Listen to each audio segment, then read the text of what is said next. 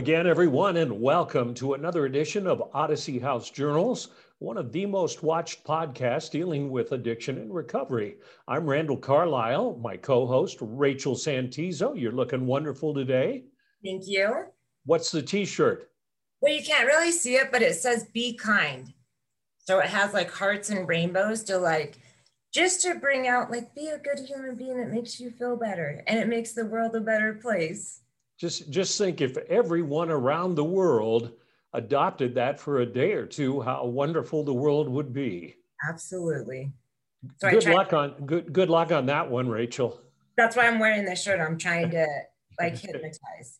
Hey, I, I just saw, I, we try to impart, other than opinion, uh, impart a few facts. And this is a recurring theme that I keep coming across. And, and I guess it's a concern. It's a concern here at Odyssey House because we've noticed more of this happening.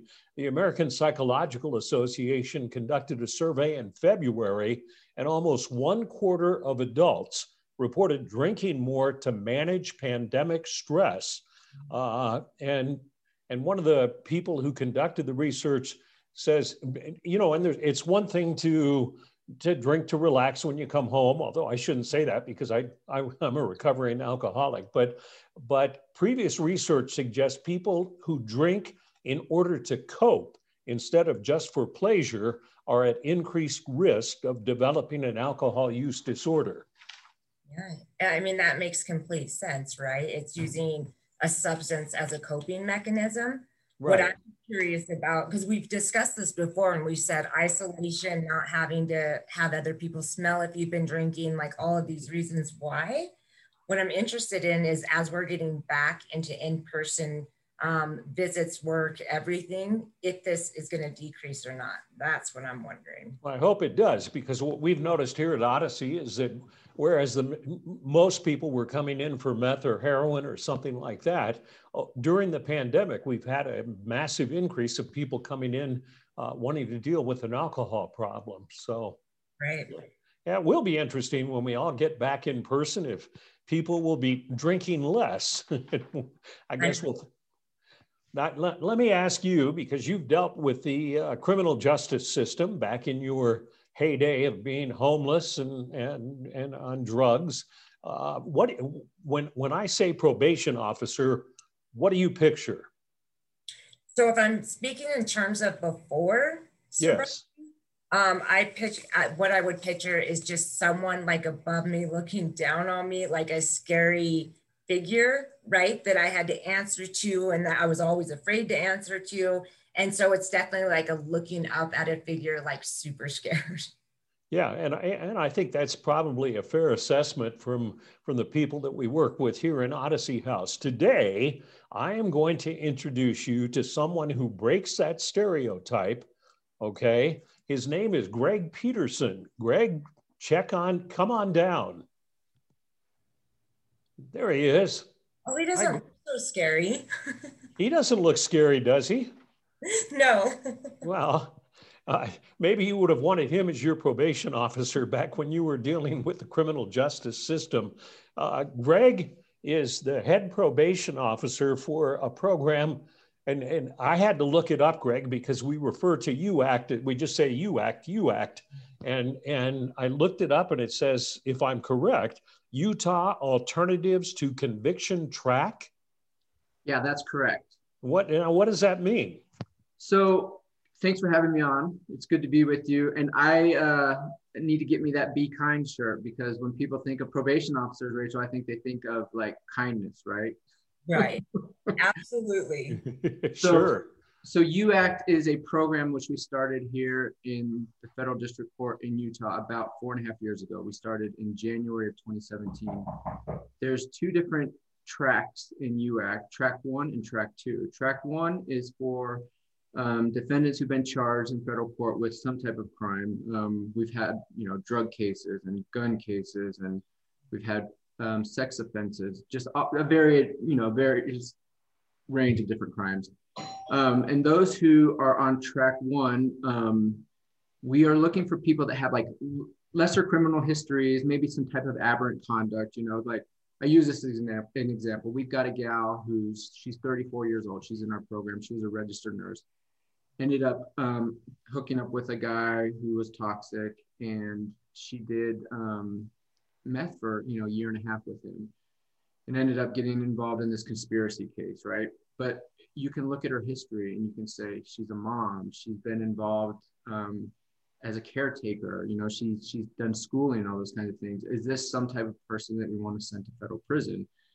And the answer for most of us, a lot of us, is no. Right? Um, she's got a skill set, um, and with the right treatment, the right support, the right structure, um, we can probably do a lot of good for her. And so far, so good. Um, so with her, once her once she finishes our program, and our program is a year to two years, um, her case will be dismissed, and she will ha- no longer have a federal conviction, which is huge, right?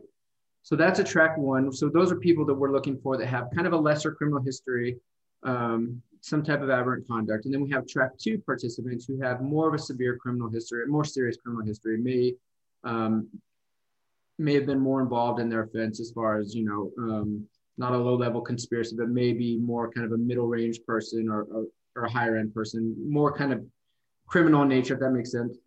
And they, these people um, are in our program for up to two years as well. And we can talk about one that uh, I Sarah by name, if that's okay, Randall. They just graduated sure. from the program last week. Rand, um, Randall came and watched one of our graduations, Beverly Martinez. You know, Beverly was part of a of a be- biker gang and we, we love beverly by the way We love beverly yeah yes. and so someone like that who you know it took her till she was about 47 48 to finally get it and we had a forum to help her succeed and as randall can attest being at her graduation she touched the lives of more of us as professional staff than we could have ever done for her we just provided the platform and the support, the structure and the resources. And she was the one that was ready to fly from the nest and she soared like a beautiful eagle. It was amazing. So for example, for her, she'll, she'll get, um, she'll get, she got sentenced to five years of probation, right? So she'll keep the conviction, but she avoided prison. And as Randall can attest, she was looking at a 10 year minimum mandatory um, with her charge. So for someone like that, um, that we can course correct, um, that's what we do.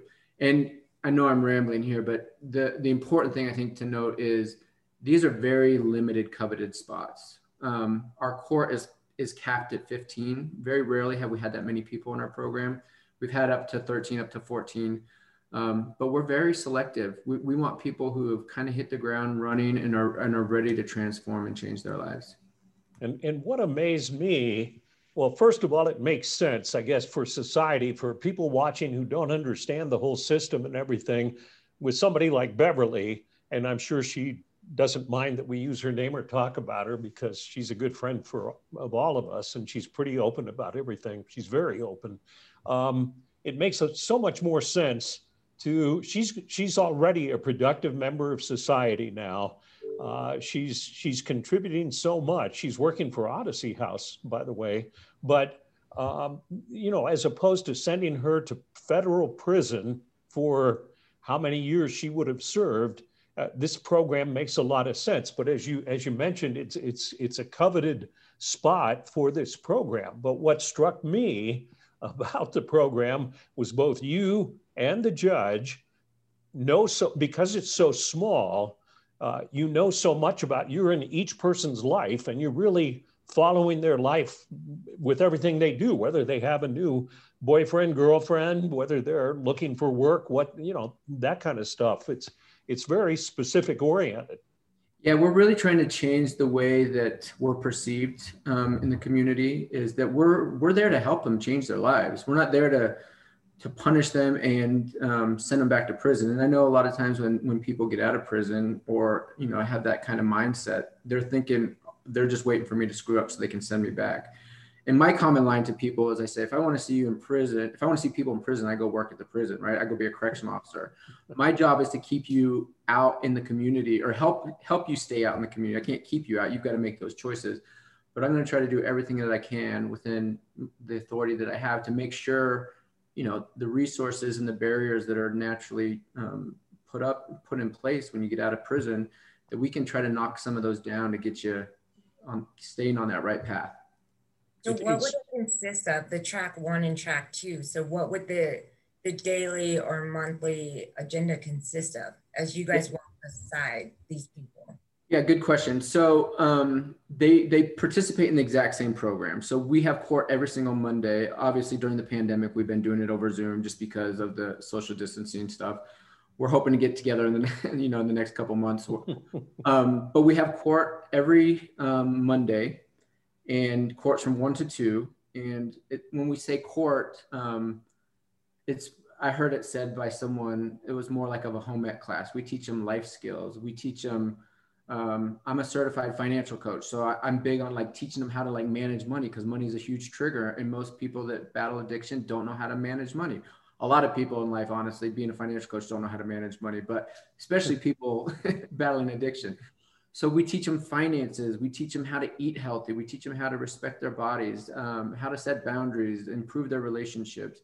You know, we're looking at it's it's like it's a classroom setting. Um, oftentimes we we don't even do it in the courtroom. There's a big multi-purpose room in the in the courthouse which we use. The judge doesn't take the bench with a robe um, unless it's a formal hearing. Um, you know, we have different speakers, panelists that come in, um, and so that's kind of what court quote unquote looks like each week, and it's it's quite amazing. Um, I've got several in our program who are just like dying to get back into person. Like they miss that camaraderie. They miss like rubbing shoulders with the judges and the prosecutor and the probation officer, um, which you would think people would never want to be in court, right? But I've got a gal who's she's actually an Odyssey client who's going to graduate in July, and she's asked if she can stay on as a mentor. And I said, "How often do you want to come to court?" She's like, "Every single week." Right? And she lives she lives up in Ogden, so we've kind of provided a great um, support system where they really feel valued and they really want to be part of it. Now you have some that are just ready to get done and they want to be done with it and move on with their lives. But you have some that really just dig in and just are like, I just want to be connected because I love the feeling that I feel. So that's core. As far as like the the day to day, week to week stuff, um, we I have them checking in with me every Thursday and Sunday, just usually a text or a phone call. Um, but we have a thread. So I supervise all the females in the program. Right now we have, with Beverly graduating, we now have six. Um, but we have a text thread that we're all on. It's it's Greg and his seven girls basically. Um, and I always tell them, unless they're married, um, I said I want to be the most important man in your life. I said I get really jealous. I need and I need to be the most important person in your life because I'm I'm trying to mentor them. And you know, a lot of the females that I that we work with have been through a lot of trauma, right? And a lot of that has been, uh, unfortunately, at the hands of men. Um, and so I try to model um, what a man should treat a woman like. And so we we developed this cro- close relationship. And so you ought to read some of these text threads. It's like each night, it's like, "Good night, love you, sleep with the angels," and it's like, "Love you, girls," and Greg, um, you know. And you would just that's just something that I think most people with their probation officer, it, it's just you know above their head, just like I can't even believe that's the way you guys communicate with each other. So very supportive. Um, and then we have them as part of our program. We have them do what I call it's kind of like an Eagle Scout project. If you've ever heard of an Eagle Scout project, where sure. we have them do about 30 to 50 hours of like this huge project, um, and and it's usually giving back. Like Beverly, for example, using hers, like she went out and got all this food donated and raised money and then ended up going to different homeless camps around the, the valley and up in Ogden as well. And just donated, you know, you, you could literally see him in the snow walking up to places. We have them take pictures of stuff so that we can, you know, kind of memorialize it and celebrate it. And you see them like knocking on these homeless tents and just these people with tears in their eyes as they hand them, you know, bags of food and humanitarian kits and stuff like that. So we teach them to to live outside themselves as well and to give back. And um, it's an emotional thing, honestly. It's an amazing thing to see people who have been so self centered in their addiction now really get a grasp of, like, hey, things are bigger than myself and I can give back. And they, they thrive in it. They love serving. And so it's, it's an honor, honestly, to be a part of this program. Do, do you genuine, it's your job, do you genuinely care about these people?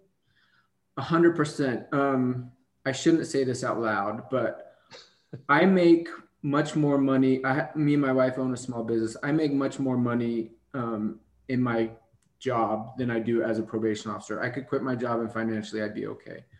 Um, I do this because I have the heart of a servant. I love serving people. I love helping people.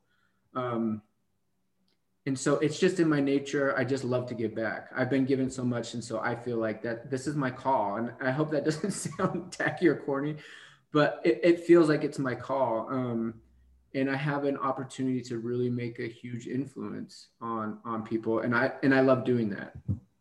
Rachel, did you ever run into a probation officer like Greg? No, this entire time I'm like, where were you? you know, like everything I said at the very beginning, I feel like I need to take back. Great, I get to take back like a different perspective and a different um, a different way and approach. So thank you for changing my mind. well, and that and that's I appreciate you saying that because that's one of the things I'm trying to do internally is change the way we operate and do business, right? We have these two different hats. We have law enforcement component a part of our job, and we have a social work component part of our job. And you have certain people that are very leaning towards one direction, and other people that lean towards the other direction, right? Um, and of course, I'm more leaning towards the social work. I think you can obviously tell by that. But there are these dual functions that we have within our job. You know we can't we can't ignore criminal behavior and non-compliance. Like there's a way to address it.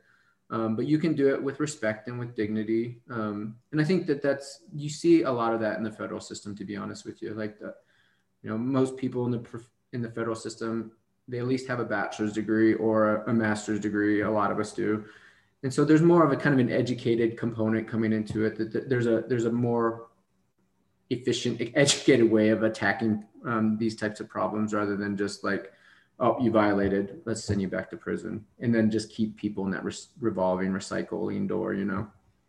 The the other thing that struck me uh, is the uh, federal magistrate who who was handling the whole uh, court hearing acted like she really cared too, and it wasn't one of these.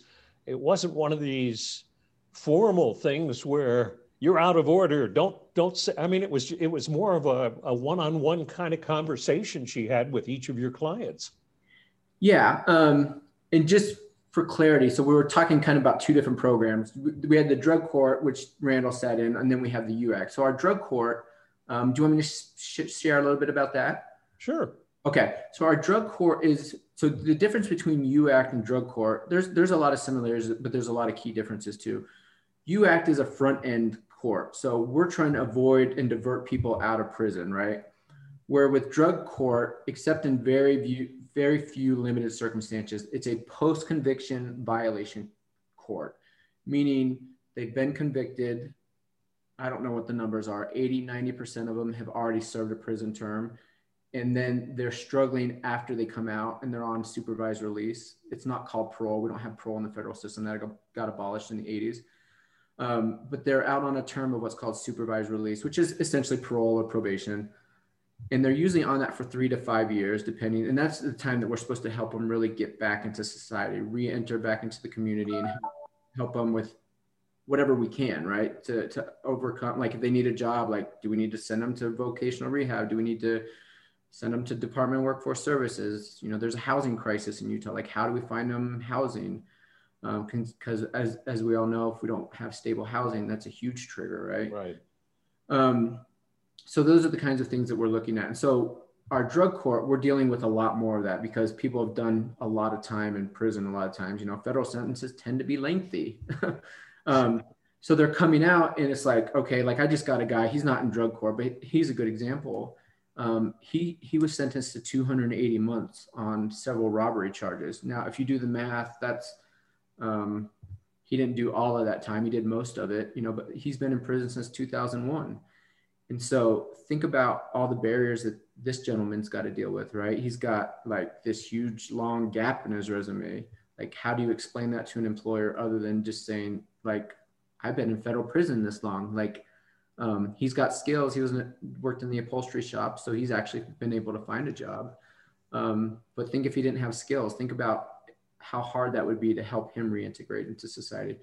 So with that said, drug court, we're focusing with more of a, um, I hate using this term, I don't know a better word to use, but kind of a more hardened population, people that have have been involved in the system and, and have pretty severe addiction. Um, you know, a lot of our clients are are in residential treatment at Odyssey, and and we ideally I would like to actually have them, if not all, most of them start off in residential and just do that natural transition, right? Get into right. transitional housing because I think that's what provides them best, but the best opportunity for success. But they drug court. They come to court each Tuesday. Um, Judge Romero, she's awesome. You got to interact with her, Randall. Um, knows them by name, knows their backstories, calls them by name, um, and she's she's like kind of a motherly figure to a lot of them, right? And just very much, yeah, just kind of explains like um, if if she needs to put her arm around them and say, hey, um, you need a hug, and but you need to step it up, or if she needs to figuratively put her foot in her backside and kick them in the butt a little bit and get them in gear, she can do that as well. And um, and they respect that, and they they want to come to court each week by and large and and make her happy. Um, and they know the way of making her ha- her happy is by doing what they're supposed to. And so we have frequent interaction with them too. To go back to your earlier que- uh, question, Rachel, like I I have them checking in with me three days a week. They're in um, they're in therapy with Odyssey. Um, who we love partnering with, by the way. A lot of lot thanks for the plug. we do like um, I work closely with Christina Zaido and, and Kate Coy and her, their staffs and all the therapists that funnel underneath them, and just fantastic people. Cheryl Shivers, all of them, just you know, do all that they can to help um, our population, and, and we work really good together. How successful? Do you have any numbers on the UACT program in, in terms of recidivism or things like that? That's a good question. That's a court that we haven't studied yet. Um, you know, it, and I can't, don't quote me on this, but we were in pilot status for close to two years and we're about four and a half years into this. So we haven't had the opportunity to really um, study those numbers. I think we've had, again, a, and I don't know this for a fact, but I think we've had like three or four not graduate since we started the program. So a high graduation rate. Drug courts, um, a little bit different. You know, we're dealing with a much, as again, using the word hardened population. Um, I just did the numbers actually. We had from, so the last five years, we've had 46 graduate and 41 get removed. Um, so if you look at those those numbers, you know, um, I used this analogy recently. Like in baseball, if you were to bat 500 or 50 percent, you're going to get like a 400 million dollar contract, right? That that's good numbers in bat. And some people depending on your perspective, like, oh, that's not that good of numbers in drug court, you know. But to me, it's like almost 100% of those individuals would have probably gone back to prison if we didn't have drug court. Um, so that's, kind of where the numbers those, are. Those are amazing numbers if you think about it. We have, I think our average completion rate for our program is 72%, some, somewhere around there. And I think the national average is like 40% in treatment programs. Uh, and, and what people don't understand is that, that drug addiction is a lifelong, complicated disease and, and relapse is, is prevalent. And for people to do the hard work, Rachel runs one of our programs now, and for people to uh, do the hard work and, and make it through is, is really amazing. Uh, so your numbers are spectacular. Yeah, we're happy with them. And, and this is what's really cool is during this pandemic, um, we've done everything we can to not because what happens in drug court is someone will relapse and generally we'll give them like a two or three day jail sanction. And that's to kind of get their attention break the cycle um, disrupt the behavior but it's not too punitive where they're likely going to lose a job or lose a house right? It's just that kind of a quick um, instant sanction if you will right? Let's let's stop the behavior um, and during the pandemic, very rarely, just a, just a few times have we had to do that. We've been really creative. Um, and we've been a lot more patient, to be honest with you. That's kind of been the result. And since two, since we started taking, um, let's say, since January, uh, I'm just trying to look at my numbers. January of 2021, we've had five graduate and one person removed. Wow. So that trajectory is a lot better than where we were at. So it's it's showing that there's other ways than to lock people up for you know, substance abuse issues. And we partnered up, like I said, with Odyssey, and um, I can get in credit to Christine Payne and her staff over admission. I can get someone into residential like the day that day. Um, and for someone who's worked in our federal drug court for a long time, that's a miracle.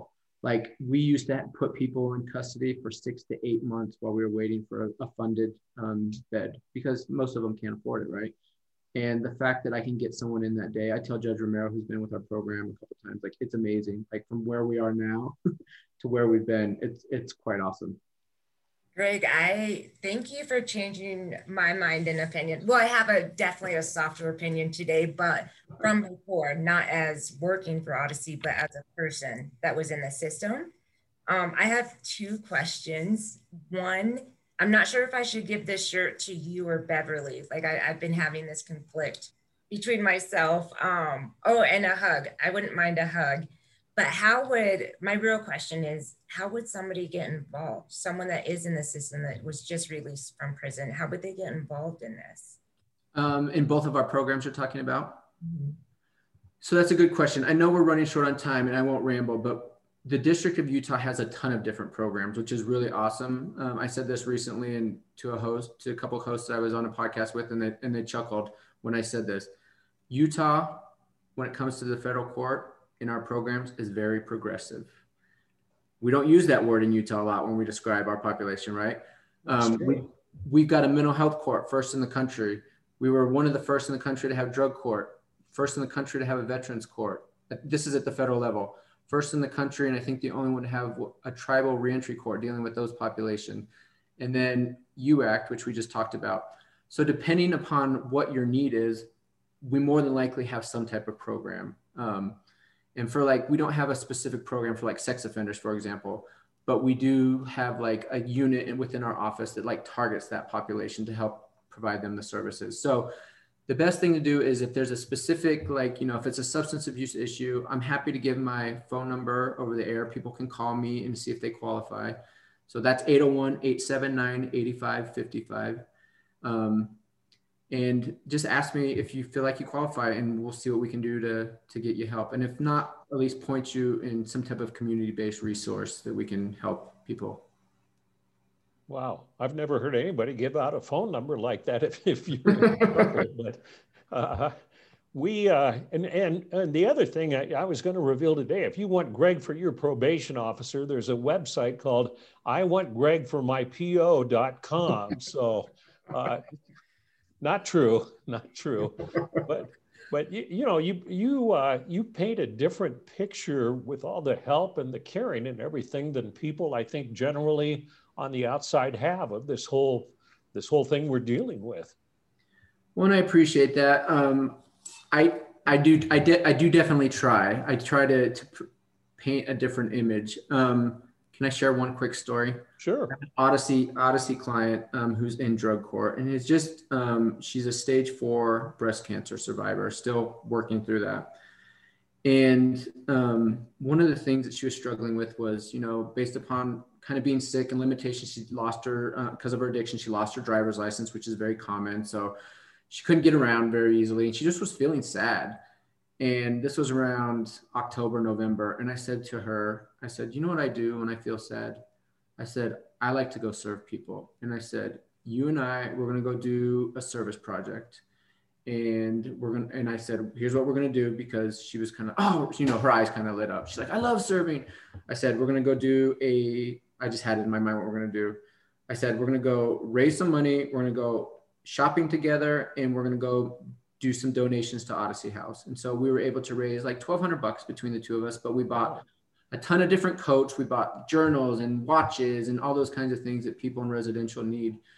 And just to see the like the light come on in her eyes, it was funny. We I took my wife to go shopping. It was me and her and my wife, and we went shopping to Costco and or Sam's Club and some other places.